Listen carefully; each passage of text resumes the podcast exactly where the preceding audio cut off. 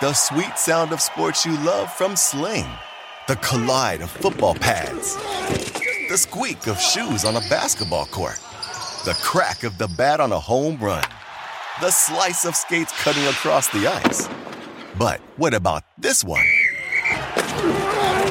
That's the sound of all the sports you love, all at once. Starting at $40 a month. Experience it all live with Sling. Sling.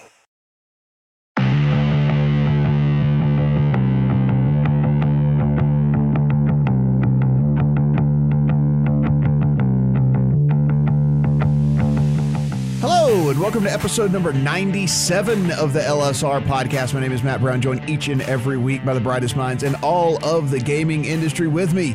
Dustin Gouker, Adam Candee. You can find them on the Twitter machine at Dustin Gouker, at Adam Candee. Two E's, no Y. You should follow them. It is free. I highly recommend it. If you hate yourself, I'm at Matt Brown. M2. We will talk what's going on in Wyoming, Georgia, Kansas. We will talk about the handle numbers that we're seeing, what's going on in Tennessee. We'll talk about an acquisition because, hey, there are always acquisitions to be had, it seems. But let's go ahead and kick things off here, guys, with the big story, and that is New York. And we have not gone a pod over the last two years without mentioning something about New York. And we were actually feeling fairly good about New York. Things seem to be trending in the right direction, but here we sit on April the 1st, and, um, you know, we're running out of time. Well, it depends on where you sit on whether what's going on in New York is good or bad. Uh, right now, here's where things sit. It's it is actively being included in negotiations over the state budget, which it sounds like a really good thing, right? It sounds like, oh, this is this is progress. The governor and the assembly and senate there are are actively engaged. Here's the problem though, the what is being included is apparently mostly what Governor Andrew Cuomo wants, which is either a monopoly or a near monopoly or in a best case a, a non-ideal scenario for sports betting that has limited operators, probably some sort of revenue share that makes it you know really expensive to operate in New York, and none of this is the best for bettors. So I don't know if we, as we sit here, this is what we know is that it's on the table. There is it seems like people want mobile sports betting. It's more it's going it's trending more toward the closed model that uh, Governor Cuomo wants rather than the more open legislative model that would be better for just about everybody, either both casinos and, and sportsbook operators and the and the betting public. So, what what chances are there of this getting through? Who knows? Uh, the two sponsors of of legislation, Jerry Gary Pretlow and uh, Joseph Addabbo, have either said it's probably going to be into 50-50 shot Addabbo has said of being in the in the final budget. Uh, the deadline they've already blown past the deadline for getting the budget done so this will be done in overtime and, and god only knows how long that will take. So i don't know it's it it sounds kind of good in some ways not great in others uh, but I, generally it's a cluster i'd say in new york right now and we don't know exactly what's going to happen certainly and that's that's basically the status quo for New York over the past couple of years as they as they have considered legal sports betting. Adam, we have several times said here on the pod where states have put things forth and we weren't saying that they were necessarily terrible, but they certainly weren't ideal in the grand scheme of things, at least in our humble opinions. And but we always kind of follow that up with, hey, at least something's better than nothing. We are looking to get, as long as we get something going there, it can always be changed. It can always be fixed. It can always be better. The only problem here with New York is they already kind of have something because a lot of these people who really want to bet are just taking the train across the border as it is anyway and heading over to New Jersey. So it's not like it's one of these states that had nothing. It's not like one of these states where, yes, one of your bordering states had sports betting but it was quite the haul down to the state line in order for you to cross over there and not something you could do very easily where we're looking at New York City and you know if you're an avid better yeah it's a little bit of an inconvenience but you can drive across you know you can ride across on the train get some work done do whatever you need to do just turn around ride the train back across and uh, you know you kind of make it a, a part of your routine so you know with New York and with things that are going on now and the th- way things are trending I don't know if we would necessarily say something is better than nothing. It really does become a matter of perspective as to what you think the New York market should become.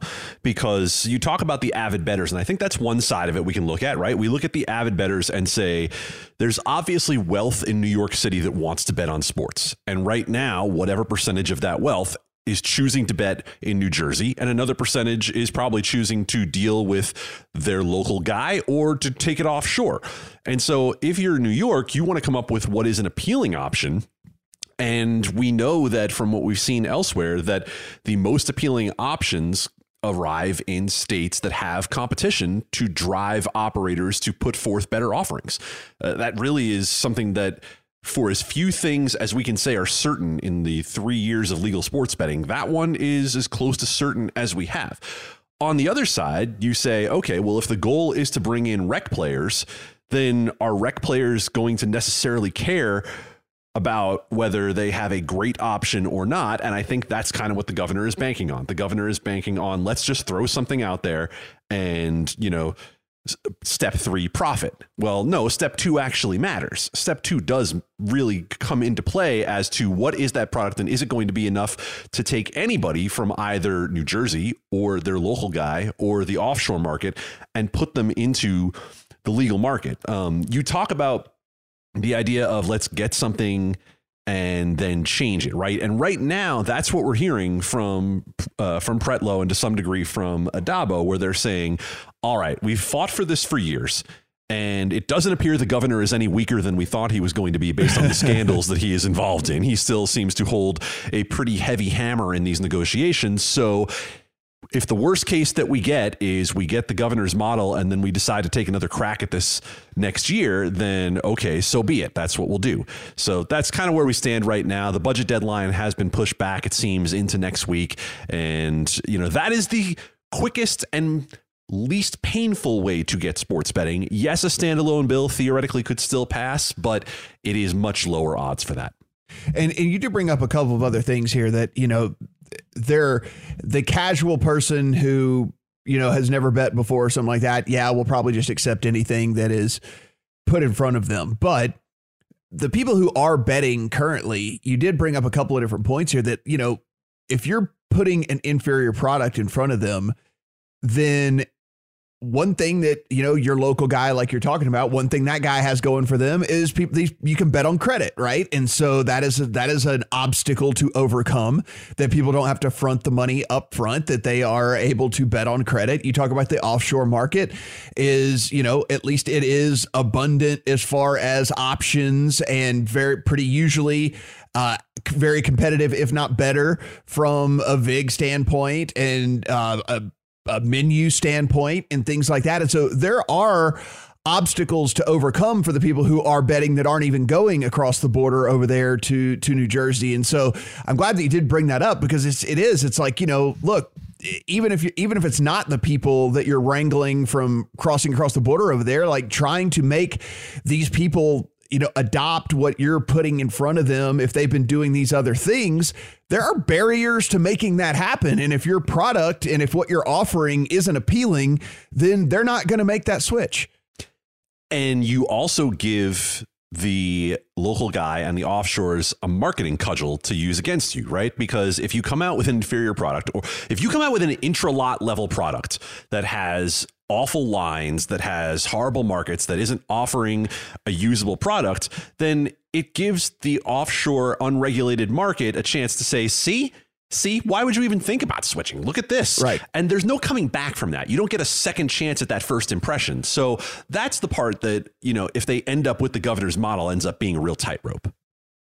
Dustin, I mean, I, I guess, you know, where do you stand before we move on here? I mean, like, where do you stand on is something better than nothing when it pertains to New York right here? Do you, do you think that getting something done is at least better than getting nothing done and that, that you know maybe when Cuomo's gone maybe when you know other people get on board when people have a chance to you know really sales pitch why it's better to have this other form you know they can get something changed? Or do you think that it's uh it's really tough once you have something established to to make a change it's definitely that second thing. I don't buy the fact that they're going to pass this and then come back in a year or two and change it. That sounds like Fantasyland to me mm-hmm. that they would do that. Not to mention the fact like we're going to if we're calling this a relatively closed model and we're going to be charging, you know, in theory tens of millions of dollars for licenses. I don't I don't know what the number is. Maybe it's nine figures for a license if it's only two like what do you do? Are you going to refund those people when if you when you open it up to like 15 more people? Like you can't charge 100 million dollars or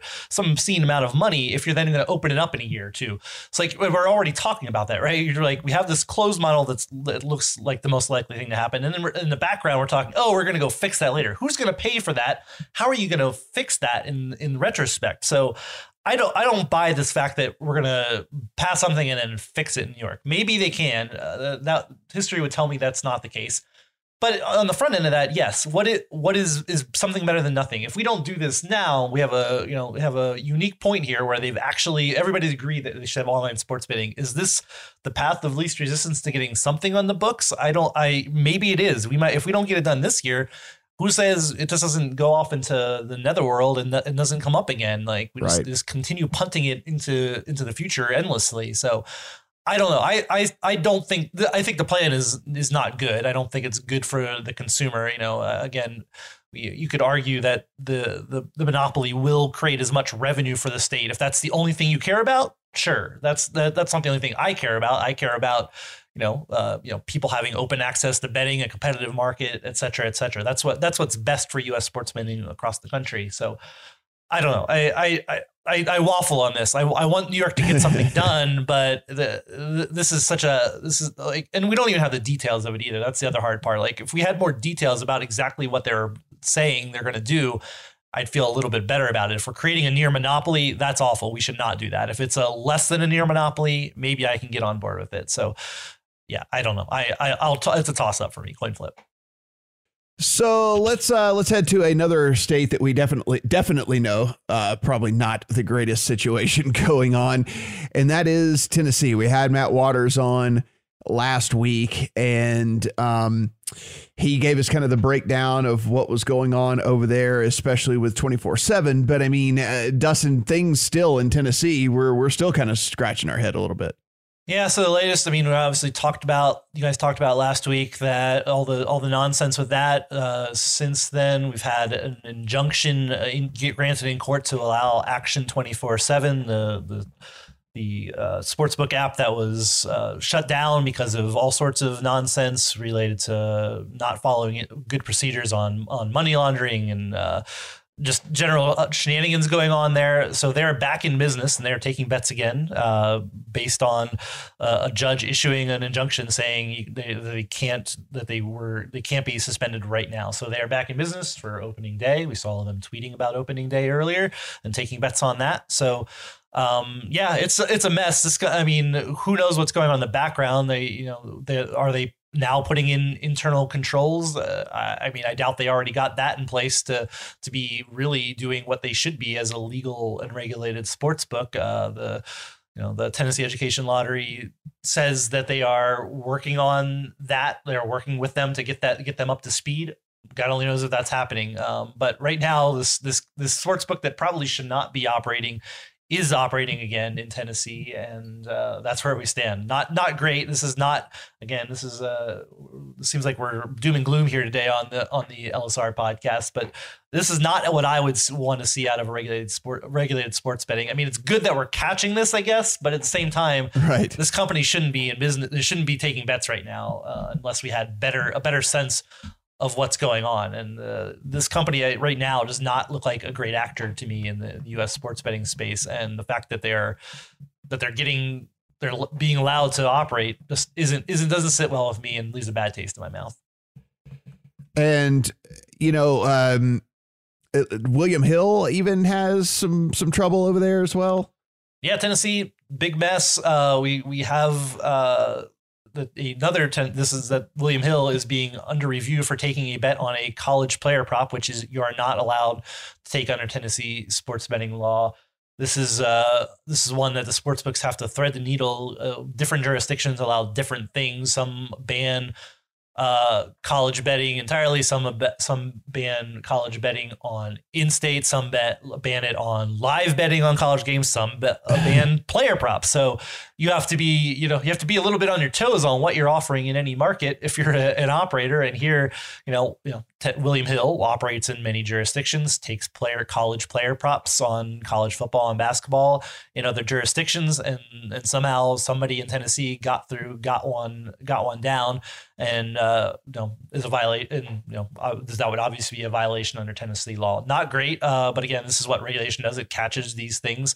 Um, you know, we had some examples of of bets that shouldn't have been placed in New Jersey in some of the early days. Uh, there hasn't been a whole lot of this kind of thing come to light, but you know, for my in, in my mind, this is actually what's a little bit of what regulation is supposed to do is like, okay, William Hill did something wrong. They're going to get, you know, fined or something like that for, for taking something, um, taking a bet they shouldn't have. And, you know, that's, that's how it should work uh, in some regards. Uh, you know, the largest part of the story is that it's ridiculous that we, you know, we're, we're getting, we're doing this, that college right. player props are banned. You can easily go on any offshore market and do that, do those bets. So any, any limiting of betting on division one college athletics, I don't, I think is kind of foolhardy and that that's the larger story here is that you know even though this is against regulations in Tennessee, we shouldn't be doing this. We should be you know basically uh, being able to offer what's on the offshore market. You know some of the nonsense that we've talked about on past uh, politics and other things. We should we should not be betting on. But here, why this is clearly something that should they, that legal sports books should be able to take action on.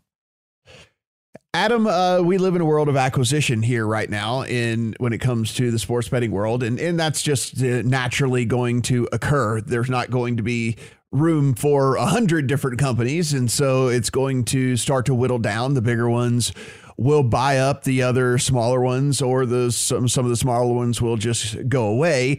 Um, we did have a big acquisition in place uh, that went down just on on Tuesday with actually kind of a reverse deal here, where it's a a sports book acquiring a media company. Um, full disclosure, anybody listening to this podcast, we're going to be talking about VSiN. I actually do a program on VSiN daily, actually every night uh, for VSiN that they distribute to uh, MSG Network out of New York.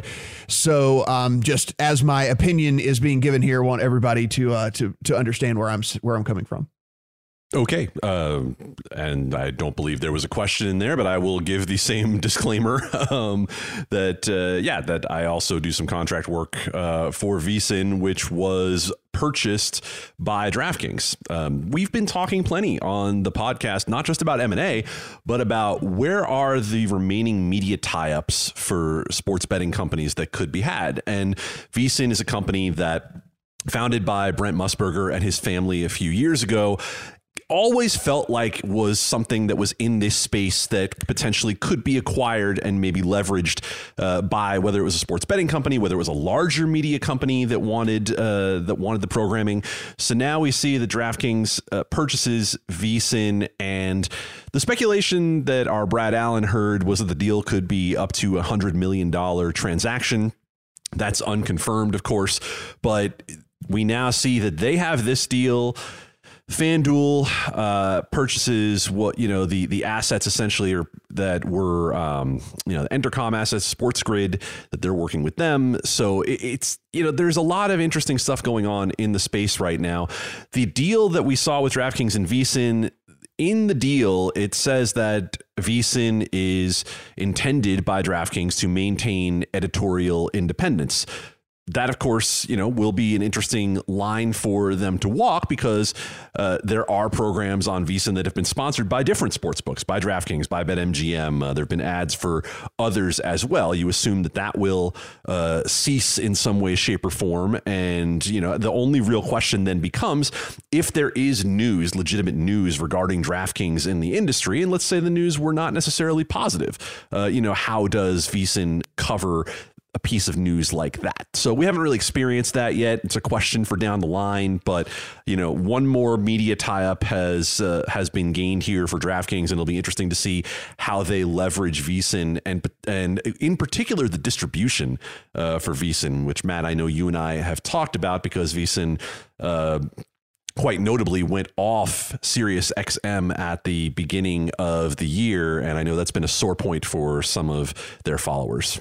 Yeah, I mean, um, I think this was just kind of a natural progression here for VSiN at the end of the day. I mean, we're looking at a company that was, you know, most likely to kind of, as you alluded to, most likely to be acquired in some way, shape, or form down the line. And, uh, when ESPN decided to do their own thing and Fox kind of had their own deal going with what the programming that they're going to roll out. And, uh, you know, you mentioned Entercom, who we'll talk about in just a second, but they end up partnering with a, a sports book. They bought uh, BetQL, which is a uh, analytics site and things like that. And so that's kind of the route that that that Entercom decided to take in the deal. CBS is, of course, if you go to CBS, they have every, you know, all the uh, William Hill where you can literally click right off of their scoreboard and, and, and bet on William Hill. So all of these partnerships and things like that were were kind of almost spoken for, and we've talked about that several times on the podcast as well. So going to an actual operator was kind of just the next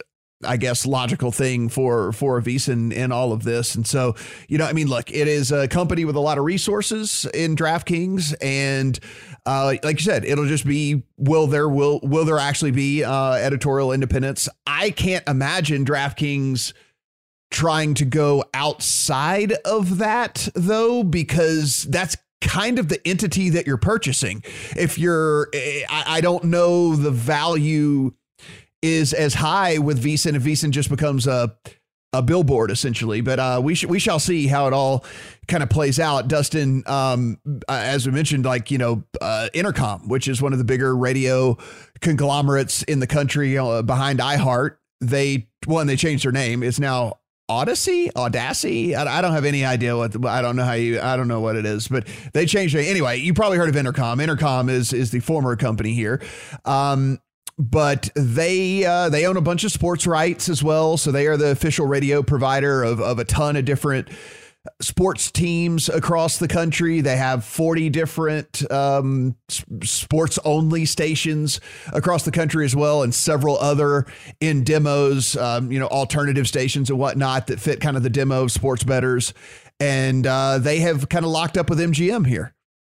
Yeah, they have a multi-year par- partnership with BetMGM, which uh, yeah, I guess we're, we're into we're into the radio slash uh, audio media deals now, I guess, and they they both came down within like an hour of each other, I think, the other day when this came down. Uh, interesting. Uh, I mean, they, this company Audacy, formerly Entercom, uh, very heavily in the sports betting space. Also signed a deal with FanDuel, so these are neither this or the BetMGM is exclusive, but they call them "quote unquote" preferred sports betting partners, which I guess is a lot like what we see with uh, you know sports betting deals with teams. Nobody's getting exclusive deals, but you become a "quote unquote" official partner of the team, right? So I guess this is another one of those. So um, you know, Audacy also uh, back late last year acquired what you said BetQL. Um, uh, tools for doing this. So they're very heavily into into the sports betting space. They're you know have gone have, you know gone pretty much all in on this as a as the future of of growing their business. And yeah, I mean if you're I mean if you're MGM, DraftKings, and FanDuel, you just you know they keep they keep taking all the oxygen out of the room, right? They keep take getting these media deals. So you see that you just take, think of them as, a whole, and it's like every time you're talking about a media deal, you're you're talking, you're basically going to be hearing DraftKings FanDuel or, or MGM through one of these. Yeah. I agree with you on on the VSiN stuff. Like I don't see how if that becomes a big long commercial for DraftKings, it, I don't think that makes a ton of sense. So I, I, I would agree with you. I hope that they the the, the, the programming keeps its editorial independence and they they do that. I, I will also say I think it's mildly funny that DraftKings doesn't operate in Vegas and, and now owns the Vegas Sports Information Network. They do have off have had offices there in the already, but um, it just and and the sort we won't get into the sordid history of, of Nevada and Las Vegas and, and DraftKings, but used to have you know DFS live finals there. Don't do that anymore. So their presence in, in, in Nevada and the history there has been has been interesting. So this is an interesting uh, you know, segue into that. Adam, uh, with this, I mean, so we have DraftKings and VSiN, we have MGM and Audacy slash in, in Entercom. Um, you're a guy that has done not only uh, content around betting, but also has done just traditional sports radio. I kind of understand what's going on here because I think they're kind of starting to see the writing on the wall that some of these, well, I mean, DraftKings obviously sees it in the value of of VSiN, and I think that uh, Audacy and MGM kind of see it reciprocally of each other. But you know, if you want true sports talk radio, I think you're, you know, most people are always going to go to their local option as it is anyway, because you kind of want your guy talking about the stuff that matters to you, your team, your local college team, your local minor league team, or your local pro team, or whatever it might be. Um, I think national sports talk radio will be shifting. Maybe not immediately, but definitely over the next several years. I think towards more where we talk the gambling aspect and the different aspects of stuff because I think the the days of just the talking head and saying controversial stuff just for the hell of it and, and stuff you don't even mean and all of that I, I think the generation below you and I it, it just doesn't resonate with those guys like the the the first takes and the whatever the Skip Bayless show is and all stuff like that, like it rates horribly in the younger demographics. And I think these these I, think these companies are kind of starting to get out in front of that and realize that you know what these they are going to be growing up with sports betting and sports betting is going to be a thing for them as they you know mature into not only adults but adults who have their own money with disposable incomes and things like that. So um, Um, it wouldn't surprise me if national content does shift far more heavily towards this direction and traditional sports talk will be more localized. It comes down to trust in the end. I think we can boil everything you just said down to do you trust what you're hearing? And it comes in two forms. One, do you trust the person that you're hearing? And you have much more of a connection you know, to, you know, Joe and Mike in the morning than you do to whatever new platform is being put in front of you, right? It's a lot easier for a local station here in Las Vegas if you can integrate in some way with the host that everybody knows already versus putting new people in front of them and saying, well, why should I trust what this person who's coming to me from across the country is saying? That's one thing. I think the other thing is when you talk about the first takey kind of crowd, it's a matter of integrating the gambling content as opposed to shoving gambling content mm-hmm. down someone's throat right? And and that's you know i think where you see the future of this ultimately going and it's going to be a nuanced thing. It's going to take people who really understand both. It's going to take people who understand the radio piece and people who understand the gambling piece if you really want to build this into something that is going to be able to scale. So i see exactly where you know the Audacy slash entercom idea is going with this in terms of getting people at the local level. What that leads to is what you talked about for me with the writing on the wall. The writing on the wall is that in states where DraftKings and FanDuel have had an opportunity to build a DFS base, and if you are not a company that has acquired a DFS provider already, then you've got to have some other way of starting to prime that pump for customer acquisition. And so, what these media deals do is they let companies reach beyond the states where it's legal mm-hmm. right now and the states where they don't maybe have an option. You know, BetMGM and Barstool don't have an option when it comes to getting customers through those other means. They have, of course, Barstool has its, you know, its cultish sort of thing and MGM has its casino database, but they don't have those dedicated players the way the DraftKings and FanDuel can snap their fingers and turn it on. And so when you start looking, you know, four or five years forward to what states are going to legalize, if you started to build some trust in those markets where things are starting to happen down the line, then maybe you might not be on equal footing, but at least you're not coming flat footed. Right. It's kind of what we were talking about, I think, with Bally's last week as well, right? This uh the the buying to the naming rights of the local sports, you know, of the regional sports networks and things. Like all of those regional sports networks don't necessarily have sports betting currently, but you know, as we found out with DraftKings and FanDuel, if your brand is already known, in their case through DFS, um, and the commercials that they ran through that, it is a much easier it's a it's a much easier road here than it if you're just trying to break in once things get actually done. So I mean again, I think that's kind of what what Bally saw in this uh, naming rights deal for the the the regionals, the Fox Sport, former Fox Sports regionals, the what Audacy sees here with MGM, what you know what DraftKings is kind of looking at I think with VSiN just to have that you know a, a content arm and stuff. So yeah, I'm I'm with you. I think this is towards the future, and a lot of people are just looking. You know, I think years down the line. I, I think people are looking at this these deals as in it's like April of 2021 and they're saying like, oh, this deal, what I don't really get it. And why does it make sense and stuff? It's like, yeah, I think this deal's looking more like April 2023, 2024. So uh, I think we can judge whether these things were successful more like two or three years down the line.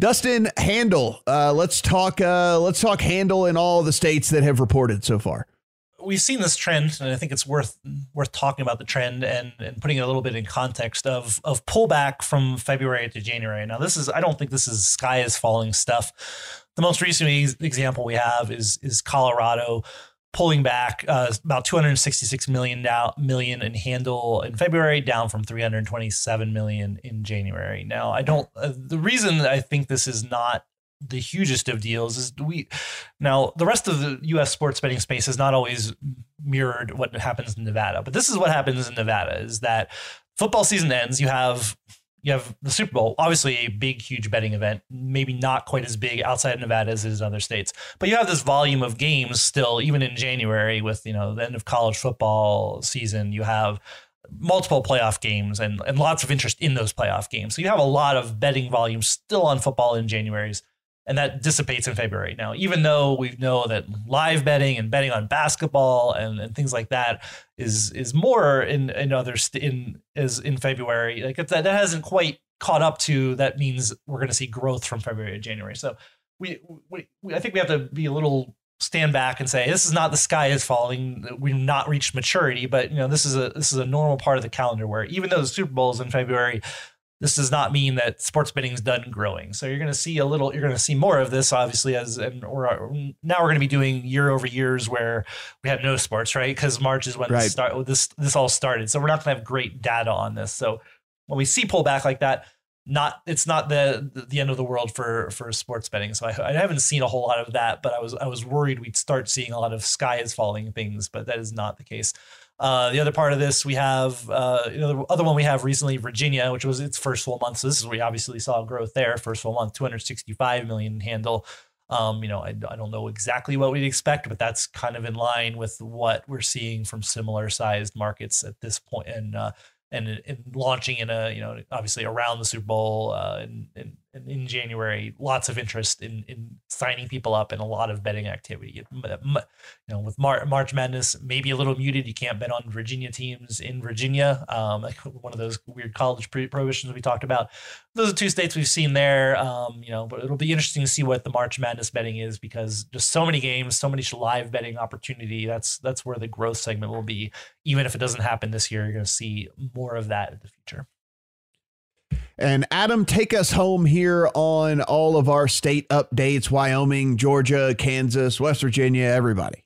Well, Matt, as you and I have been predicting for years now, Wyoming yes. will be the first state to legalize in 2021, assuming yeah. they can get the governor's signature. I mean, Cash obviously, that ticket. Yeah, uh, yeah. We've, I mean, we have been saying that one for forever now. Obviously, I have to say the, the fact that we were surprised that there was a bill introduced in the first place, and then this thing just sailed along and is now passed the Senate as well. It's on its way to the governor. Wyoming is going to pass a model that is going to look a lot like its neighbor Colorado. It's going to be all online. It's going to be a fairly reasonable tax rate.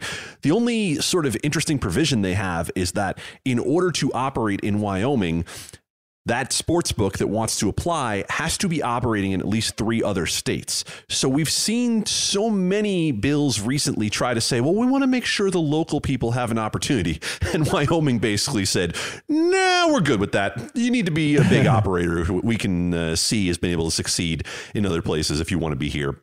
Um, yeah, so uh, the the question is just whether we get the signature or not assuming it happens, and we haven't heard anything to the contrary, what's interesting about Wyoming is that as small as it is in population, if you think about the Jackson holes of the world, there's potentially a fair amount of wealth uh, seasonally that could be mm-hmm. up in Wyoming at any given time. And there could be some people with some rather large bankrolls who might be interested in betting. So Wyoming could be a sneaky little one uh, as we move forward here.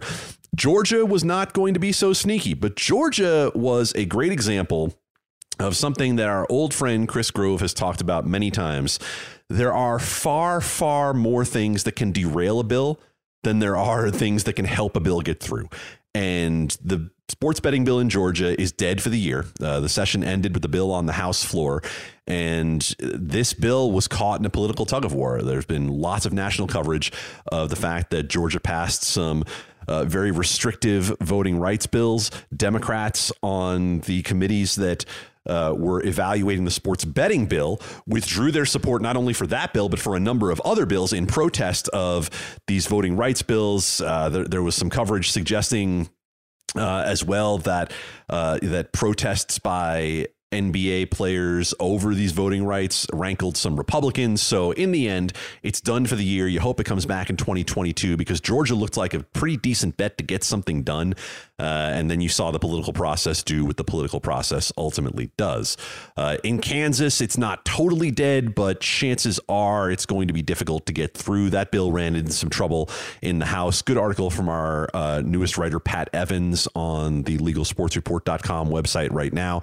You can check that out and find out what's going on with Kansas. Uh, there was sort of a no hope bill that uh, West Virginia saw come through trying to open up their market a little bit more. Um, again, it was a bill that didn't have much of a chance. It's not really going anywhere. So we're sort of stuck uh, on that one as well. That one appears dead uh, in addition. So uh, quiet as well from Arizona. We're thinking that one might be stalled out, even though that one looked like it had a pretty good chance to get through. So again, this is why at the beginning of the year, when people ask for predictions, like how many states are going to legalize this year, right. we look at them and say, listen, we are always more conservative because it doesn't take much to derail a gambling bill.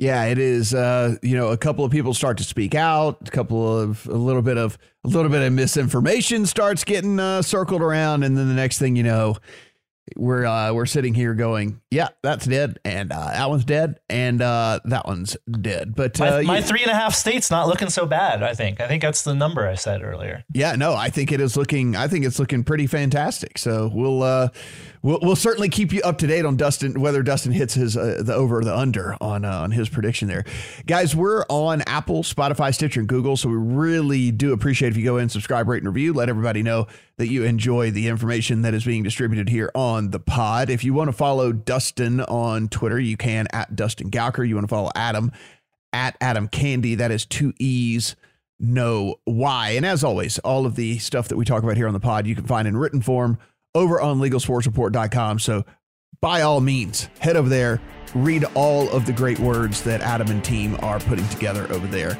You will not regret it. For Dustin, for Adam, I'm Matt. Talk to you guys next week.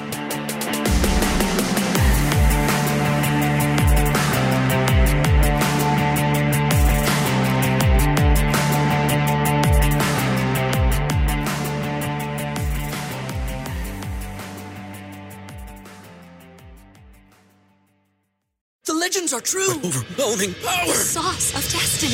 Yes! The most legendary sauce has arrived as McDonald's transforms into the anime world of WcDonald's. The greatest flavors unite in all new savory chili McDonald's sauce to make your 10-piece WcNuggets, fries, and Sprite ultra powerful. Unlock manga comics with every meal and sit down for a new anime short every week only at WcDonald's. Ba-da-ba-ba-ba, go! At participating in McDonald's for limited time while supplies last.